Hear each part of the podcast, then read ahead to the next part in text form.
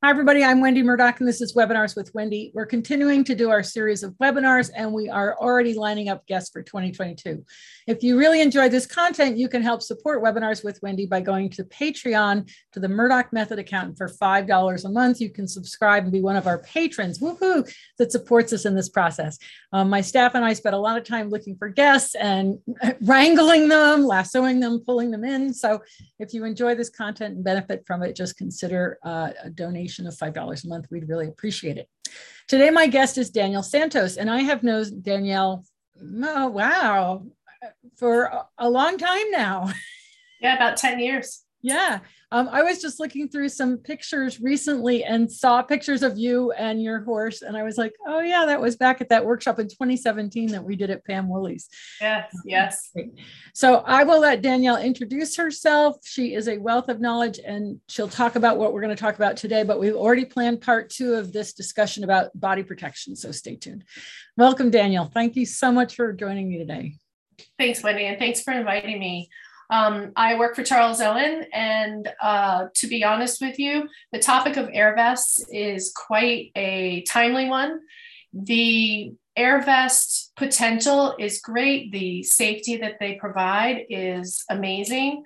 Um, Charles Owen does not currently manufacture an air vest, so this will be kind of um, not about a brand. So you can rest assured I can't suggest a Charles Owen air vest because we don't have one. Um, we used to do an air vest, which is where I'm gaining most of my uh, knowledge from. Roy Burek, who ran the company, Charles Owen, his son is now taking over. He did an air vest back in 2014, which was, um, you can say it was a slightly cumbersome uh, layer of protection because it actually had a beta level three body protector oh, wow. and a SATRA certified air vest over top. And actually, it's right over there. Um, but I can show it to you. If you look at the WEG, pictures from the WEG in Normandy, the entire US team evented in our air vest slash body protector. It provided a level of protection to eventers, and that's what it was designed for. Um, that in a rotational fall, you had nearly double the protection that a one beta level three body protector would give you. So the SATRA certification on the air, in addition to the body protector, would protect you against everything except for an edge surface that might puncture the airbag. So that was the start of Charles Owen getting involved in air vest. And then, of course, we transitioned to a, a three in one body protector and a zip on air vest, and I have that right here. We did this one in, I believe it was 2016. Um, we no longer manufacture this because, um, and it is a zip on, because um, without Roy in the company, the air protection isn't um, something that we are focusing on at the moment. Also, the, the European Standards Committee is actually coming out with some um, standards that will allow for air to be an equestrian standard, which is very important information. Wow. All of our air vests, so so that is no longer available, that particular air vest. So I'm going to start the conversation of air vests that riders should be aware that the standard to which all air vests are currently um, tested to in the US are, are based on motorcycles. So, on the accidents of motorcycles. So, while that can add protection, what we're hoping moving forward is that there's going to be an equestrian specific standard for air. Yeah, because motorcycles go a whole lot faster than horses. And they continue going when you fall off. That that's yeah. Well, they could. It depends. oh, the horses keep going. Oh, yes. I was like, the motorcycles keep going. How does that happen? uh, uh, and I think that that becomes the decision making process. You know, one of the main things that I am asked when it comes to body protection for riders is should I choose an air vest or should I choose a body protector? So let's start the conversation with talking about body protectors so that we can really understand the, the difference from where things came, which was nothing, to right. body protectors and now to air vests. So um, I work with a company that's based in the UK. So all of our body protectors that we sell in the UK for eventing and the body protectors we sell over here for eventing are beta level three. So that means that they are tested against the standard 13158 in Europe and certified by the British Equestrian Trade Association to the level three, which is required by British Eventing and British Pony Club. How many levels are there? Three. Oh, okay. So, that's so the top, top level. And that's the top. Beta is the British. Uh, it's the I know what it is. British Equestrian Trade Show Association, right? Trade Association. Yeah. So basically, that they are. We have equivalents in this country. We have ADA and WESA, but basically, they're an organization that deals with all the man um, wholesalers Yes, and, and actually Beta is set up very differently than ADA or WESA. They have a commercial side, which handles the the trade shows. It handles, um, I believe, anything that's bringing in money. And then there's the the Beta Association, which is a valuable resource for people to get information on safety. Um, they have a very stringent policy on like wormers, selling wormers in tack stores. Um, they do a lot of education for the retailers in the UK because they see it as a much broader industry than I think we do here in the US. In the US, if you're into the equestrian trade, it's kind of seen as a lucky job. You know, you're lucky to do horses as kind of a regular job, you know, and um, and, and WESA is somewhat similar but since that's the Western side predominantly, we don't get to see a lot of it in the English disciplines right, on the East Coast. And so, so Beta, the Beta Association then sounds more like the crash test dummy people, uh, uh, like for cars, which you know the crash test dummy site is here in Virginia. Right, right. and, and that's the one just north of Charlottesville, right? Yeah, yeah. yeah. yeah. and interestingly enough, so that's actually a perfect segue for me to say so the Virginia Tech um, uh, five star helmet rating that they have done for all other sports, they did it for cycling, they did it for football, uh, ice hockey. I believe they did one for polo back before NOCSAE was a requirement. They are doing, they were given a large grant by Mrs. Uh, Jackie Mars, oh. and it was crowdfunded by USEF and USHJA to be able to do this five star rating on helmets. They're in the middle of it. They're in a two year program. They're at year the end of year one. And so their findings for helmets will come out next this time next year. And they will rate any helmet, riding helmet that is on the market that can be sold to somebody in the US and give it basically like a consumer reports rating. So, because um, as you know, ASTM is either pass or fail. Right. It doesn't rank helmets in levels of safety. So that's what they're going to present. And once they're done with that, they are talking about doing body protectors and air vests because the gentleman who runs the lab, Dr. Duma, he worked at that facility. He was in, integral in doing the airbags for cars. Oh, wow. Oh, what yeah. a neat connection so I suggest to anyone who's who's um, focused on safety, who wants to know anything, the Virginia Tech helmet testing is invaluable. I mean, it's so amazing that they're doing this and that they have the funding to be able to let us know what's the safe product. So, so essentially, Virginia is the hotbed for this. Not only do we have the crash test dummy site, but we have the university yeah. that does helmet testing and now air vest testing and this is really fantastic news because you know it is it is an issue where people think well i'm buying a really good helmet for whatever reason but because we don't have a rating information you right. don't know okay right. so that's that's awesome and uh, and that's really good news that they're going to do air vests too because the market is expanding and that was one of the reasons i wanted you to come and talk about this today that yes. the changes that are happening in the market are are rapid in terms yeah. of developing safety vests and things. Um, and it's hard for any individual to keep up with all that information. For sure. And I can tell you most definitely, as we stopped doing our air vests, the information actually took a, a jump. Actually, the expertise and the technology and the innovations out of Europe have really skyrocketed. You now have, I'd say, more than a half a dozen brands that are wow. doing um, Freejump. So there, so there's Freejump, there's Helite, there's Hit Air, there's the new Penelope, which utilizes Freejump.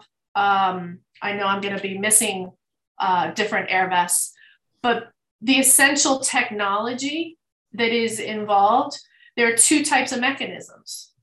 And those mechanisms, they have to, they have to work for you. So being able to talk about this is so vastly important because you're relying on that product to protect you to protect your torso, to make sure that when your horse does something really silly and you find yourself on the ground, it did its job. So let's talk about all right, body protectors. They're still on the market. Yes. And they're still uh, better than nothing. Yes. Um, and that air vests are becoming the gold standard of body protection safety. Is that right? Um, it depends on what you're judging it by. So when you look at body protectors, the beta level three, that's the most tested and has the most data and science attributed to it. So if you are, that's why at the moment in eventing, you have to wear a body protector. You don't have to wear an air vest. Okay. Um, FEI has just suggested for FEI level eventing that it, an air vest is recommended over your body protector, which we've all known for years and years and years that having a body protector plus your air vest is the ideal solution if you're worried about your safety. And so body protector. So that's the gold standard. Okay. So both. So body protectors, let's talk about that for a minute. Uh, what what are the typical construction? What parts of the body do they protect? right. So body protectors, there's Tipperary, there's um, there's out, sorry, air, Airowear, Charles Owen does have a, um, a body protector that's ASTM. There is Champion. There is Race Safe. Again, another, you know, at least a half a dozen brands. So if you are looking for protection, the highest level of protection for any potential accident you might have, whether that's just falling on straight grass, whether that's falling in your arena on um, GGT footing, onto sand footing, on a trail that might have um, uh, roots or rocks. If you are competing in eventing and you might be thrown into a jump, beta level three has been tested to those scenarios. So you would want to look at a beta level three body protector. It had generally has four layers of nitrile foam. Those four layers are tested and they perform extraordinarily well. In the UK, we have not found anything, any other product that will protect you in all of those scenarios that beta level three is testing against and certifying for, except for nitrile foam at the moment. Now, that doesn't mean that there isn't going to come up something tomorrow because there's innovations in materials every single oh, day. Constantly, yeah but in in most labs and when we i talk to our um, our engineers nitrile foam still protects at a level that you can't replicate with other materials. It's the same thing with the eps in your helmet. Is that, from the, is that the same thing as what the gloves are made out of? Like my garden gloves are nitrile. Yes it's it's a version and I'm not a chemist nor am I an engineer, so I don't know what's the difference between your nitrile gloves and your um, body protector. But there's generally four layers in a beta level three um, body protector. So those four layers are actually producing the level of protection absorbs the amount of force that would go to your body. Right. So what that protects, it's supposed to protect uh, three quarters of an inch below your rib cage it's not meant to cover your belly button. because as as we learn to ride, we are needing to tuck and roll. That's our body's natural mechanism for protection, right? You fall off and you kind of roll up in a ball, and that way you don't get kicked in the head, you don't get kicked in the stomach. So your body protector should not go over your belly button because that's that's your joint. Yeah, you can't that's, fold if it's down there; it's going to block you. Exactly, and then they generally kind of come down at the back, and you don't want it to go below your tailbone. The tailbone isn't necessarily going to be protected from a uh, unless it's a direct hit, a direct impact like a kick to your tailbone. Tailbones and um, certain spine spinal injuries, not not your spinal cord, but your actual vertebrae, are generally from um, my apologies. I'm um, hypertension, uh, a, a torque, like a lot of times females, certainly as they grow older, they fall on their hip. Yeah. And when you fall on your hip, your spine can't take that sort of um, impact. It starts to, and I'm, I'm blanking on the word and I apologize. It's, it's where your, your bone just can't take that level of movement, that level of force in a way from the side. Right. Our spines are just not developed that way to be hit from the side. Um, well, so, and also if your if your vest goes too low and it starts hitting your saddle, then right. you're not going to wear it because it's going to shove it up into your shoulders, above your shoulders, and blah blah blah. So, you know, exactly. we always have to look at how that vest fits you in the saddle. Exactly, and we find that a lot, and that's one of the reasons why you see sometimes gender specific body protectors where they have a female version and they have a male version. Now, that doesn't mean that a female who walks into a tack store isn't straight in their build and they need more of a, a male version. That's why the unisex is fantastic. So, really trying all the different brands is really important um, because there's some ladies, you know, and I'm going to speak specifically about females because that's most of our demographics, right?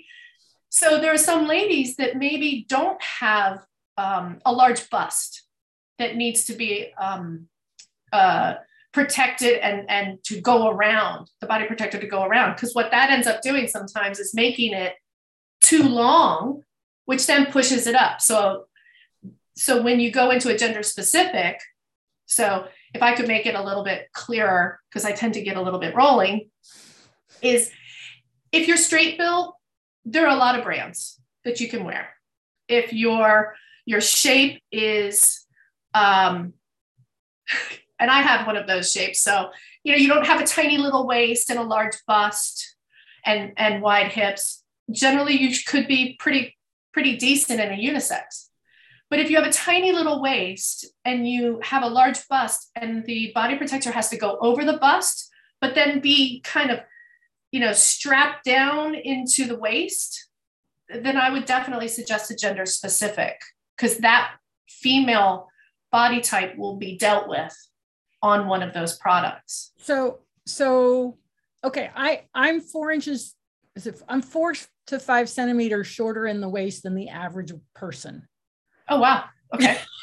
Yes. So when I was at Equitana and I walked into this lovely coat shop and I walked up to the woman to see if she had anything that all she did was shake her head. And I'm like, what's the matter? And she's like, I have nothing in this shop that's going to fit you because I, I, I have no way. I knew I had no waist and she confirmed it. So for someone like me, like most, most lengths are going to fit a person that has four centimeters more than I do. So that means right. that do they make custom body protectors? I guess is yes. Okay. Yes, and most brands do.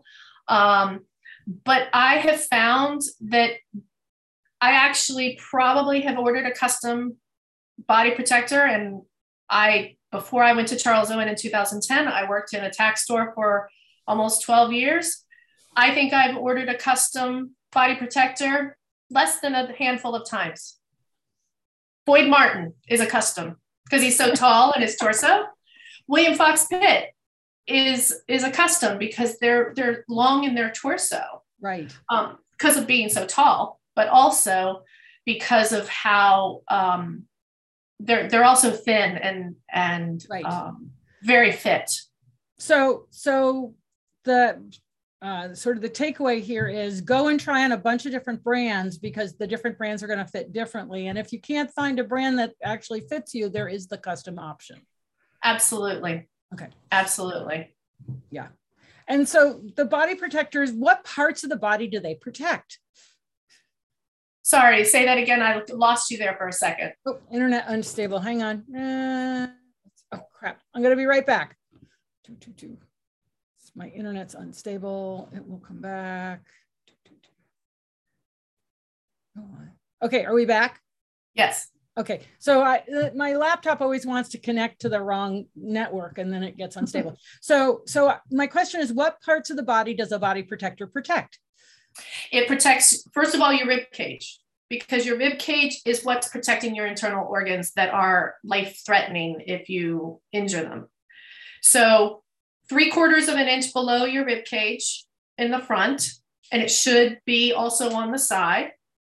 And then down to your just above your tailbone. And I like to judge it. There's in jeans and also in breeches, mm-hmm. there's a crisscross oh, yeah. right at your tailbone and it's almost always at your tailbone. So just above that, depending on the person's comfort zone. So that will protect the important internal organs that are protected by your rib cage. It will protect your rib cage from having the sort of degree of injury that then you would have a collapsed lung or a punctured lung because a, a very worrisome injury is if you break a rib and it goes into your lung. Oh, yeah, for sure.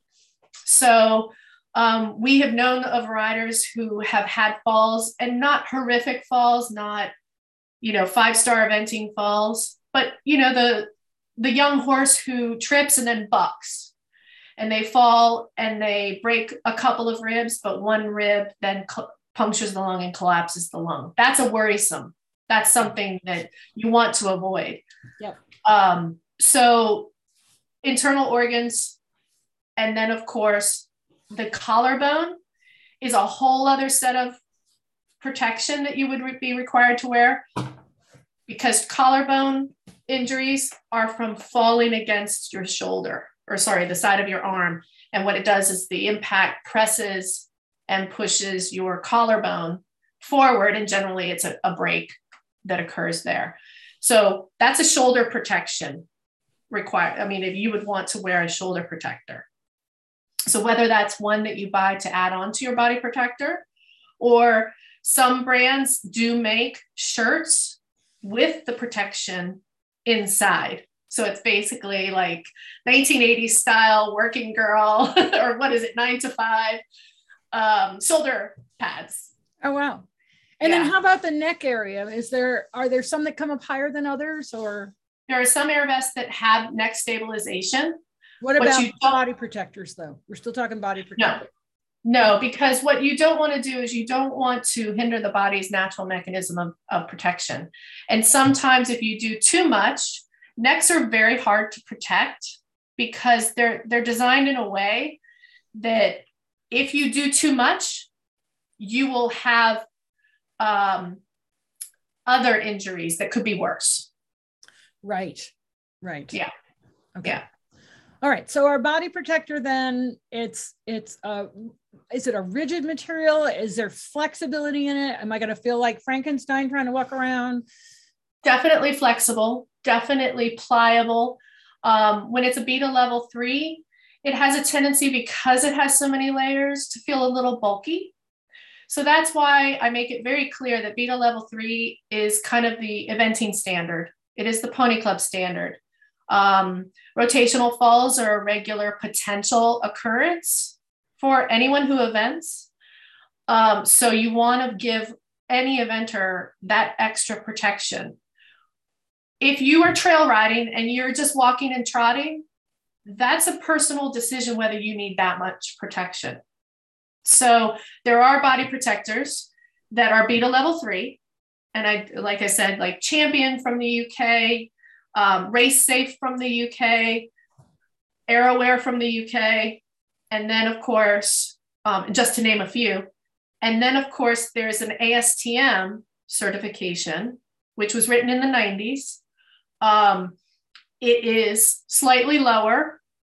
And when we developed our, our ASTM product, it has more than the ASTM to get certified, but uh, what you want to make sure when you buy an ASTM that you're making that decision because you don't necessarily feel you need rotational fall protection. So you can choose an ASTM certified. So that would be Charles Owen, that would be um, Tipperary. Tipperary has two that are ASTM certified. Um, and there's one other brand, um, Ovation, but they're also beta level three. So you just have to choose which kind of accident. Right. Whether or not you you need maximum protection in a body protector right. or whether less. And what about the weight of a body protector? What's the average? I believe that's a, it's more than a pound, and I don't have the exact number. Um, but it's not like you have to get used to the weight of it. It's more no. just physical, no. having something more around you. I don't have it here. Let me just see if this one has. No, it doesn't have the weight on it. Um, yeah, it's it's more of a bulk thing, and and if you want to look at it, besides looking at the accident that you might have, and I'm always very superstitious. I don't event, so when I think about a body protector, do I really need that extra bulk? because am I doing the same sorts of things that that's tested for? I personally am, am happy in an ASTM, personally, but that's the decision you have to make. Now, when it comes to um, what you're doing, how you're doing it, what, what sort of bulk you want, sometimes riders who have what Roy used to call, and I always have to attribute it to Roy because it makes me laugh and it'll make you laugh. Some of us have a little bit of extra padding. So, do we need the beta level three? And I can, again, personally attest to if I were to wear a beta level three today, I would feel less comfortable than if I wore an ASTM. Yeah, just because, there's one level less of the nitrile foam. Got it. So, so that the ASTM has three layers and beta has four in our product. Okay. I haven't pulled apart other products, but essentially, yes, you're going to have more layers in yeah, the beta. That would make sense for greater protection. All right, so I think we've covered uh, body protectors. Now let's talk about AirVest. When did AirVest start coming out? I'm trying to think. It's in the early 2010s. Um, I remember being at the 2009 uh, USEA meeting and having um, the gentleman from Point Two blowing up all of the potential buyers outside of the area where I was. Um, and this particular product, I mean, it has been really a godsend in terms of body protection because what it do- did is it actually made us think more about what we're protecting and how much we want to protect and where we want to protect. And I, you know, in the early days, you saw riders like Buck Davidson say, you know, it was like falling on a pillow. You know, when he fell off and the air the air vest deployed. Um, again, it's a personal decision which which product you want to wear, but certainly the air vest is going to give you a level of protection that we didn't have prior to then. Right. So where did where did they I mean did they come out of the idea of the car airbags or or is that where motorcycles? motorcycles. So motorcycle. motorcyclists actually can wear air vests. I didn't realize that. Yeah. And that's where most of the technologies come from. Aside from Freejump, which has written their own norm, which is not a standard, but it's, I guess it's the precursor to a standard. Um, and they've written their own requirements, which has been adopted by the Penelope brand. What they have done is they actually have produced something that is more equestrian specific because all the other brands, Hit Air was was born out of the motorcycle industry. Helite was born out of the motorcycle industry. And so those mechanisms are designed with those slightly bulky canisters for uh, somebody who's riding a motorcycle. So let's talk a little bit about this now that you've brought it up. So so basically it's a vest that's going to inflate when so you have your lanyard and you are going to attach your lanyard which is so this little zipper area is where your mechanism will be. And your canister would go into there. This okay. doesn't have a canister or a proper mechanism in it. So go ahead. And there's an attach, there's a, so you hook something to your saddle. Yep. The lanyard comes out and you attach that lanyard, which is generally this about this long. Some riders, you know, like Boyd Martin, uh, an extra long lanyard is generally required because, as we've seen, some deployments that aren't intended, oh. and then riders have to keep riding. Oh, there's actually um, uh, a ruling that has just been put out through USHJA about being able to take off your air vest if it prematurely deploys. So okay. that's you've got this lanyard and it's attached to your saddle and it's attached to the air vest. Yes. And, and so- once you separate from the horse, that lanyard is pulled out of the mechanism and deploys the air. And of course, the the company named Point Two, that was how fast the air went into the the air chambers to protect you. So that was the goal. 0.2 seconds. Wow. So, and then of course it starts to um, to uh, diminish slowly. But that deployment of the airbag is is essential to make sure that when you fall, you have that airbag to protect you. And the air, obviously, what that does is it gives stopping distance. So I think when we talk about, excuse me, body protectors versus airbags or air vests, you have to determine what kind of protection you're looking for. Now, both of them are going to give you a level of a protective layer, a quote unquote protective layer. So the nitrile foam does it physically. Right. So it's going to absorb that energy and dissipate it amongst the foam. What the air, the air vest does is it actually creates stopping distance. So it's not so much that the air is quote unquote absorbing the energy. You could think of it slightly different that it's actually creating stopping distance, and any stopping distance you can create is better. So, in other words, when it inflates, now that you have three inches, if you will, I'm not sure what the distance is, but three inches of air surrounding you, that's that's hitting the ground first before you do, basically. Right. And one of the things apologies, my helper here has fallen.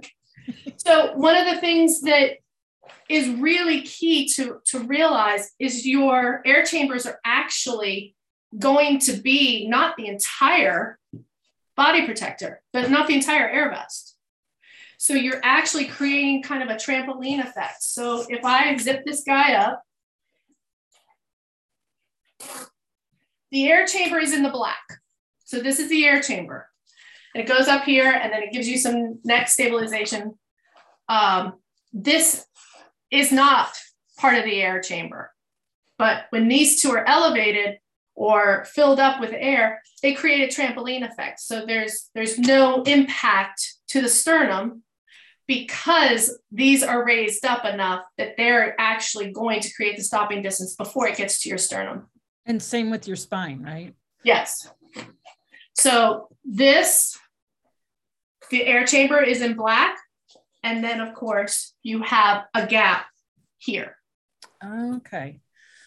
So, and, and all air vests are constructed similarly. They have air chambers, which create the stopping distance, but it's not the entire thing. Right. It's not like you're in a bubble. Right. So, um, I mean, you can think of it like bubble wrap. Right. Bubble wrap is not, you know, there's there's seams. Right. It's not one specific chamber. It's a bunch of small chambers.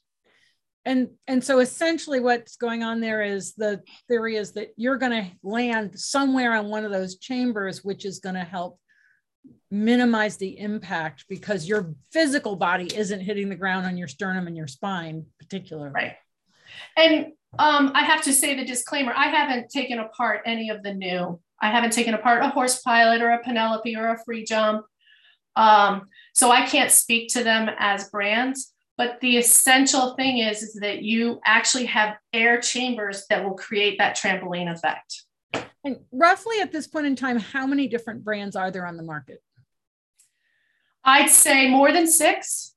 Okay. Probably less than 12. There are new brands coming out every day. Oh, I'm hearing about new ones coming from Europe because as we're seeing more riders want to wear it in, in general, whether you're competing in Wellington or whether you are trail riding your horse or you're fox hunting, there are people who want to, to rely on air as opposed to what some perceive as a bulky body protector. So, have they done any studies comparing body protectors and air vests in terms of uh, protection level? No, not that I have seen. Okay. Um, because pro- when they were investing, there was a um, a TRL, which is the transport laboratory over on the other side of the pond, and they were working towards showing the effectiveness of an air vest but because the advice to eventers at the time, because I think this was from night, uh, sorry, 2012, 2013, the advice to eventers is both. Oh, okay. So, so they did not separate out the two. That's one of the things that I think we all want to see from Virginia Tech is can you produce the data that actually pr- shows you in some level of rating which is going to provide the coverage you need. So it can be, again, like a consumer reports. So um, Ellen's asking if there's different chambers in the vest so that if one gets punctured, you don't lose the air from the other chambers. I don't believe so. Not in ours, not in our, the ours that is no longer being produced. Um, I think your chamber is your chamber, which is why if you are riding where you might have a potential for an edge fall, the side of a fence, um, hitting a stick, a, a branch. I mean, let's face it, we don't all experience branches that are strong enough that would actually um, hurt our helmet or puncture an airbag. But never say never. Never say never. No. So okay, so I'm on my horse, I'm wearing my vest, something happens, I start to leave my horse. Have they measured the amount of time that it takes to hit the ground from the typical horse? I mean, that one is 0.2 seconds, but is that something that they've determined how long it takes to hit the ground? So they've measured all of the, all of the products, and I think everybody's kind of in a race to be faster. But there was a study back in 2014, I believe, that said that speed is not the important part. The effectiveness of the air itself is the important part. Um, the magazine Horse and Rider in the UK did this study. Um, unfortunately, I have been unable to find that document. um, but they did a really great job and I'll I'll find it and and send it to you because one of the things about the speed of the inflation that's important is you want to be able to create a product that inflates fast enough and deflates slowly but then also doesn't take your breath away when it does these things well i was going to ask about that because i know with car yeah. bags car airbags that um, like I sit close to my steering wheel and there's something about that that you can get injured from the airbags in the car. Yes. Um, so I would think that there's a certain uh, whether the amount of air or the t- or the speed at which this inflates that would be important in terms of yes not causing injury to the one you're trying to protect. Right. Right. And that's the thing. That's why um, USHA has cre- requested that Virginia Tech focuses on riding air vest because this data just doesn't exist unless it's independently submitted by a magazine or like this institute, the Transport uh, Laboratory over in the UK. Um, and those types of tests don't always reflect how we're using them in practical terms. Right. So if you see somebody who's on a trail ride or doing dressage or, um, you know, not eventing essentially, and they're wearing an air vest, they might want to have to be able to to look at this type of data to make their decision a little bit better. Yeah. So now um, the these cylinders, it contains a gas. Mm-hmm. Is um, it's compressed air? CO2. Okay, it's CO2. Um, Which makes it hard to travel on an airplane with. Well, I, yeah, I was gonna say um, it's kind of like the same thing as your whipped cream dispenser where you screw on the CO2 and makes your whipped cream, right? Yeah. Um, but it doesn't have to be like I have a I know somebody that's using uh, creating a device to put CO2 around a wound to increase the oxygen to cause healing. Wow. That CO2 has to be medical grade. So I'm right. assuming that this CO2 that is doesn't it doesn't have the same standard of requirement as the CO2 for medical grade wound treatment. I would assume so. Most of your canisters, from what I've been told, are all being manufactured in Asia and coming over into the US um, in bulk. And are does each vest require a different type of cylinder or Generally not, but Horse Pilot designed their own cartridge, which is um, not the regular cylinder. Um, so here's my, so here is a cylinder and, you know, I have an iPhone 11, 12, yeah. whatever it is. That's how big that cylinder is. Yeah. So um, what has happened, this is a 60 cc, which is a general cylinder for an adult. Um, they do make cylinders that are 100 cc's, which obviously must be bigger because right. you know you'd have to. And that if that vest does not deploy, this is heavy.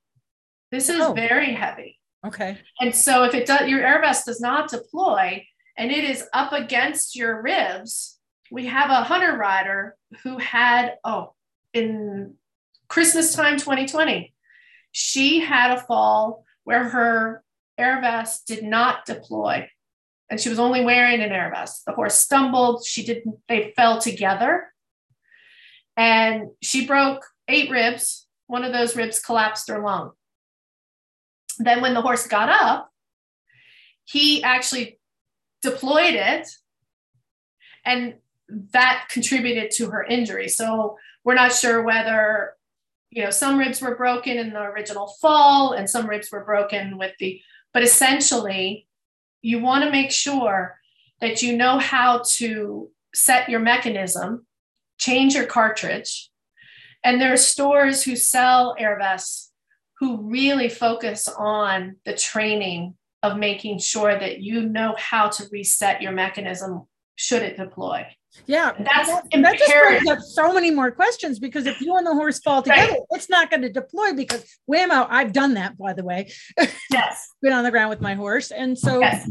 a I don't get protection, and b I could get more injured.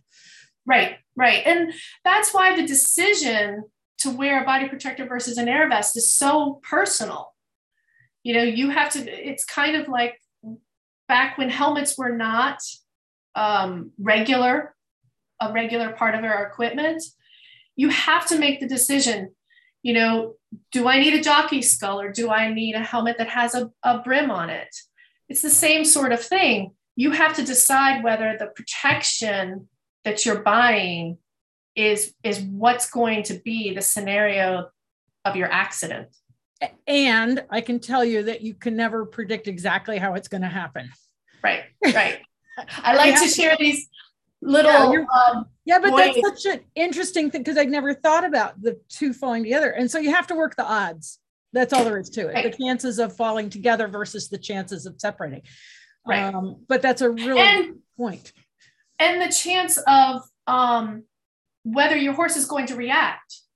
So this brings up a point I wanted to make. But I was at the Pony Club annual meeting down in Florida one year, and there was it was in a hotel, and there was this alcove which was not far from my booth at all, and they would pop these vests, and it sounded like gunshots. And my assistant that was helping me was going through massive PTSD because every time they popped a vest, they didn't warn us and they just pop it. And it literally sounded like a gunshot inside the building. So right. in, in an enclosed space, they're very loud. yes, yes. And you, you have to make the judgment for yourself. You know, I'm sure everyone has seen the Facebook threads where, you know, somebody says, Well, I'm not going to wear an air vest because my horse is spooky and then the next person says, well, your horse will get used to it.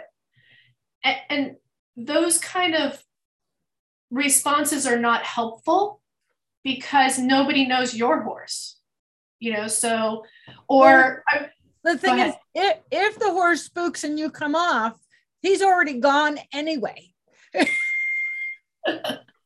right? So what does it matter that he's spooky right. or not spooky? You're already not there anymore. Right. We have had um, some riders who who've had horses kick out. Oh. So it's a personal decision. And that that to me is the key takeaway is which one suits your scenario.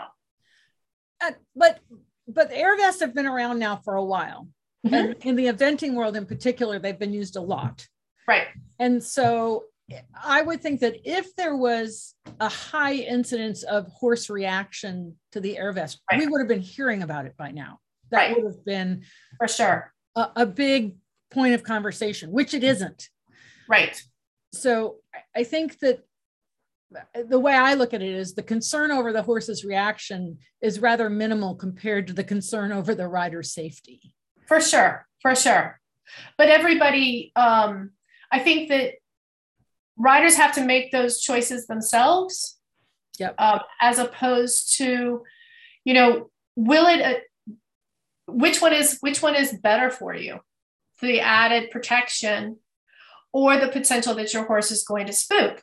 And so there are some people who have horses that just don't react well, and right. chances are the person's going to know that before right. they go and buy so, their body. So Jinx, the person I told you that is saved by her, she said, my choice was based upon needing to protect my neck. No hard vest did that. It's true. Right. Plus, I'm in Virginia and it's hot, and wearing a helmet and a hard vest would probably have caused me to pass out. Many different kinds of falls and pros and cons, and that and that's what we're really here to talk about is uh, yeah.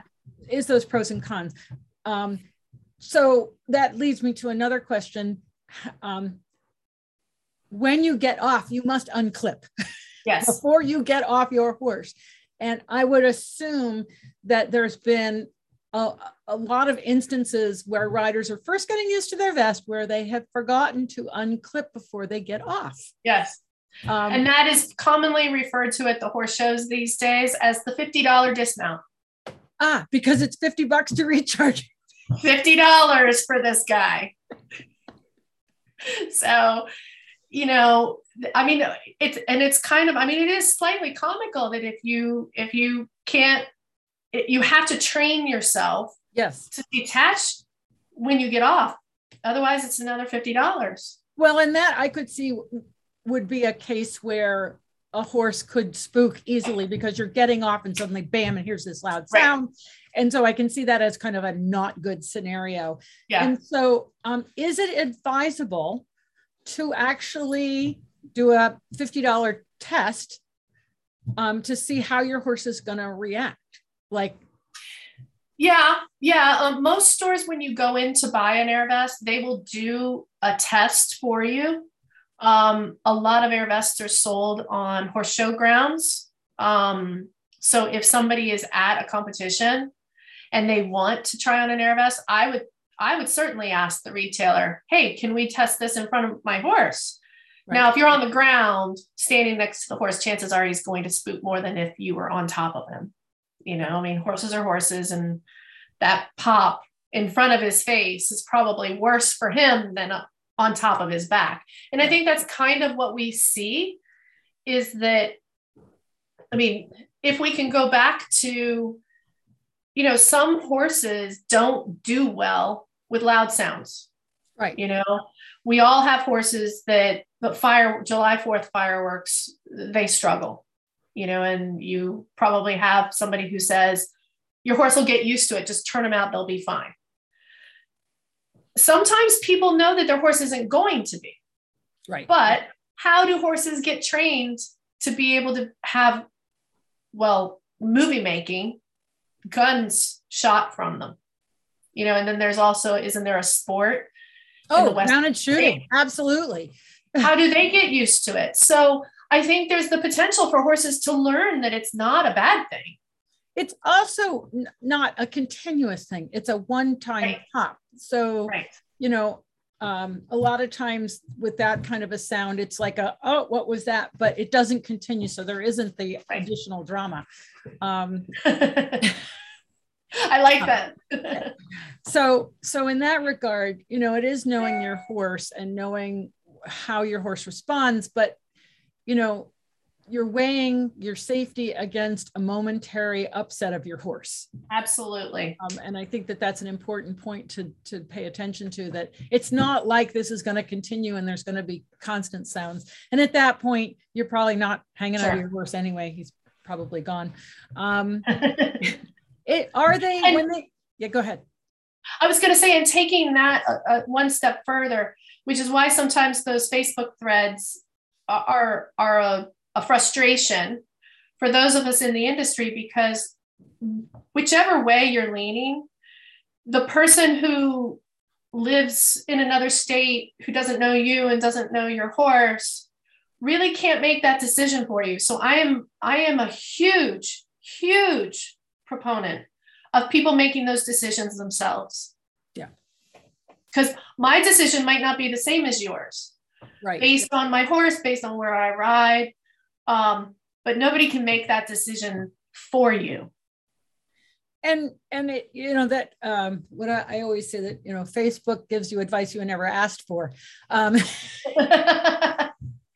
uh because that it's such a it's a, a one-dimensional Right. place and there's no nuance to subtlety to know you know what's your environment what's your horse like what's your circus which you know it's a one snap statement without the facts exactly, exactly. And we've all encountered that in other parts of our riding, haven't we? right right so i think that yeah and so if We call you it unsolicited advice. yes unsolicited advice if you have a good tack shop and that's the thing is unfortunately we're losing our tack shops and we're losing our wealth of knowledge that you know when i was a kid i used to go to the saddler in wilton connecticut and the saddler was run Fantastic by store. Yeah and you could go in and the the depth of experience and knowledge in those people was huge and so you Right. always felt that you were getting the best advice because they had the wealth of knowledge.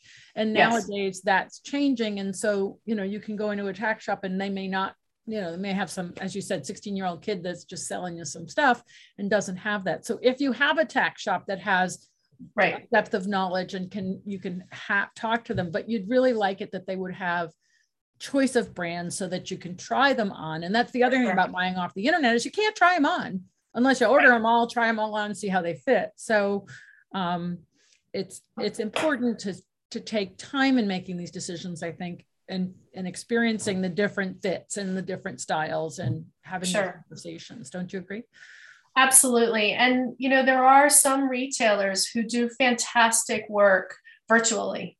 You know, the one, one of the benefits of the pandemic is that we've had, um, we've had a lot of change in equestrian retailer retail over the past five to six years.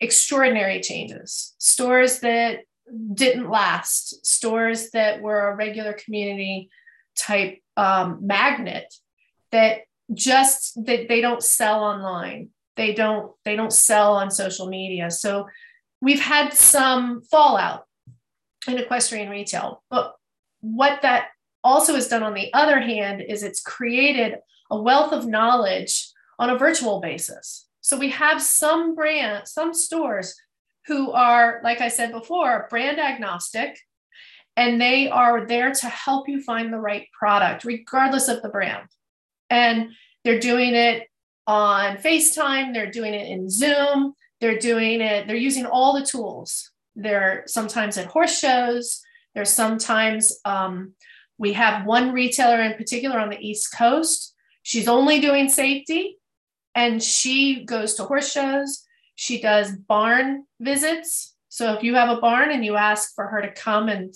and present, she will do it Um, she sells online, she does FaceTime and Zoom, and she really helps people learn about body protection and safety and helmets so that they can make the right choice for themselves. And, and, and is she the person that we're going to have for 2.0? When we do yes. the second one, great. Okay, so stay yeah. tuned because we're going to get this lady to come in on Zoom webinar and talk to us about how you go about buying uh, protection, which is great. With Danielle and I had already talked about that before we got yeah. started. So I'm excited about that because I think that this is important. It's, um, you know, first you need to understand what it is and why. And right. then it's how do I get that? And how do I make the right choice? And I think that's what she's going to help us with is how to make the right choice. For sure. And I think that that is, um, you know, what our community tack stores used to give us. Right. For sure. And now we can have that via Zoom. We just have to know the right stores. And there are, there are a lot of different stores who are peppered around the, the US that can do that. Right. And so I have one last question. Um, I mean, uh, one's one's personal safety is invaluable, and yet these items cost. What's the average cost of a body protector? What's the average cost of an air vest? Body protectors are about 450 and below. Generally, you don't see them much below 200. There is one product that is beta level three that's under $200. So that's the body protection. So that is that particular category. In air vests, I believe the cheapest air vest you could probably find is in the six or 650 range. Um, and then they they go up from there depending on which style you're looking for. So it's not a snap decision. It's a fairly no. hefty purchase either way. Right. And if you're eventing, you have both. So you're going to have yeah. $1,200. But, you know, that's one hospital emergency room visit. For sure. For sure. You know, it was 500 for my finger when I smashed it this summer. Oh so, oh and that was after insurance. oh, oh, so you know it adds up quickly yeah that was uh my finger got between a stake and a mallet five pound mallet I, my finger lost but it's healed oh my goodness, oh my goodness. um but that wow. and the reason i bring that up though is that you know we go wow that's really expensive but then when you actually do the dollar comparison to what it's not only the cost of the emergency room but then the time lost the injury right. the recovery time you know and and but it is an expensive purchase. It is something that that people need to to consider and figure out yep. you know how that how they work that out. So and I, right. I would love to add in just from personal experience. I had a fall in october um, and i will admit oh, very openly i currently don't and i always have to knock on wood i don't i wasn't that day wearing body protection. I had a fall my horse spooked. I had a fall. I fell on my back and ended up really kind of crippled, but it wasn't a severe injury. But I could barely stand straight. Went to, the, so these are minimal injuries. I went to the chiropractor, which has that electromagnetic um, apologies. I love I love the machine, but I don't know what it's actually called. Okay if I were to total up the amount that I spent as my copay, because of course chiropractors want you to keep coming. Yeah, yeah. They don't want you to just come once and you feel better and you stop. But if I would have added all of that up, it probably would have equaled an air vest. Yeah. It doesn't take long anymore, does it? And I didn't go to the ER because it wasn't one of those scenarios. Right. It was really a chiropractic adjustment. So even a minimal injury can add dollars. And then, of course, there's the every time, every ride. Um, right. Um, if you're going to invest the money and you don't wear it, then what's the point? For sure. Yeah. yeah. Well, Danielle, this has been again very. You're great because I learned so much from you, um, and I'm really looking forward to those studies coming out of VTech I think those are going to be uh, really important for our overall safety. Um, yes. And thank you, everybody. So thank you for joining me. And thank you, everybody, for tuning in. We will be taking a break until January, but I have a really cool guest coming up on January 3rd. I'm super excited about. Of course, I will send you that email. So if you haven't already subscribed to the Murdoch Method email newsletter, please go to murdochmethod.com and sign up. So every Sunday, I put out the guests for the following week. So, um, in the meantime, have a fabulous holiday and a happy new year. We'll see everybody next year. And thanks again, Danielle. It's great to see you. Thank you. Merry Christmas, everybody. Happy New Year. Bye. Bye.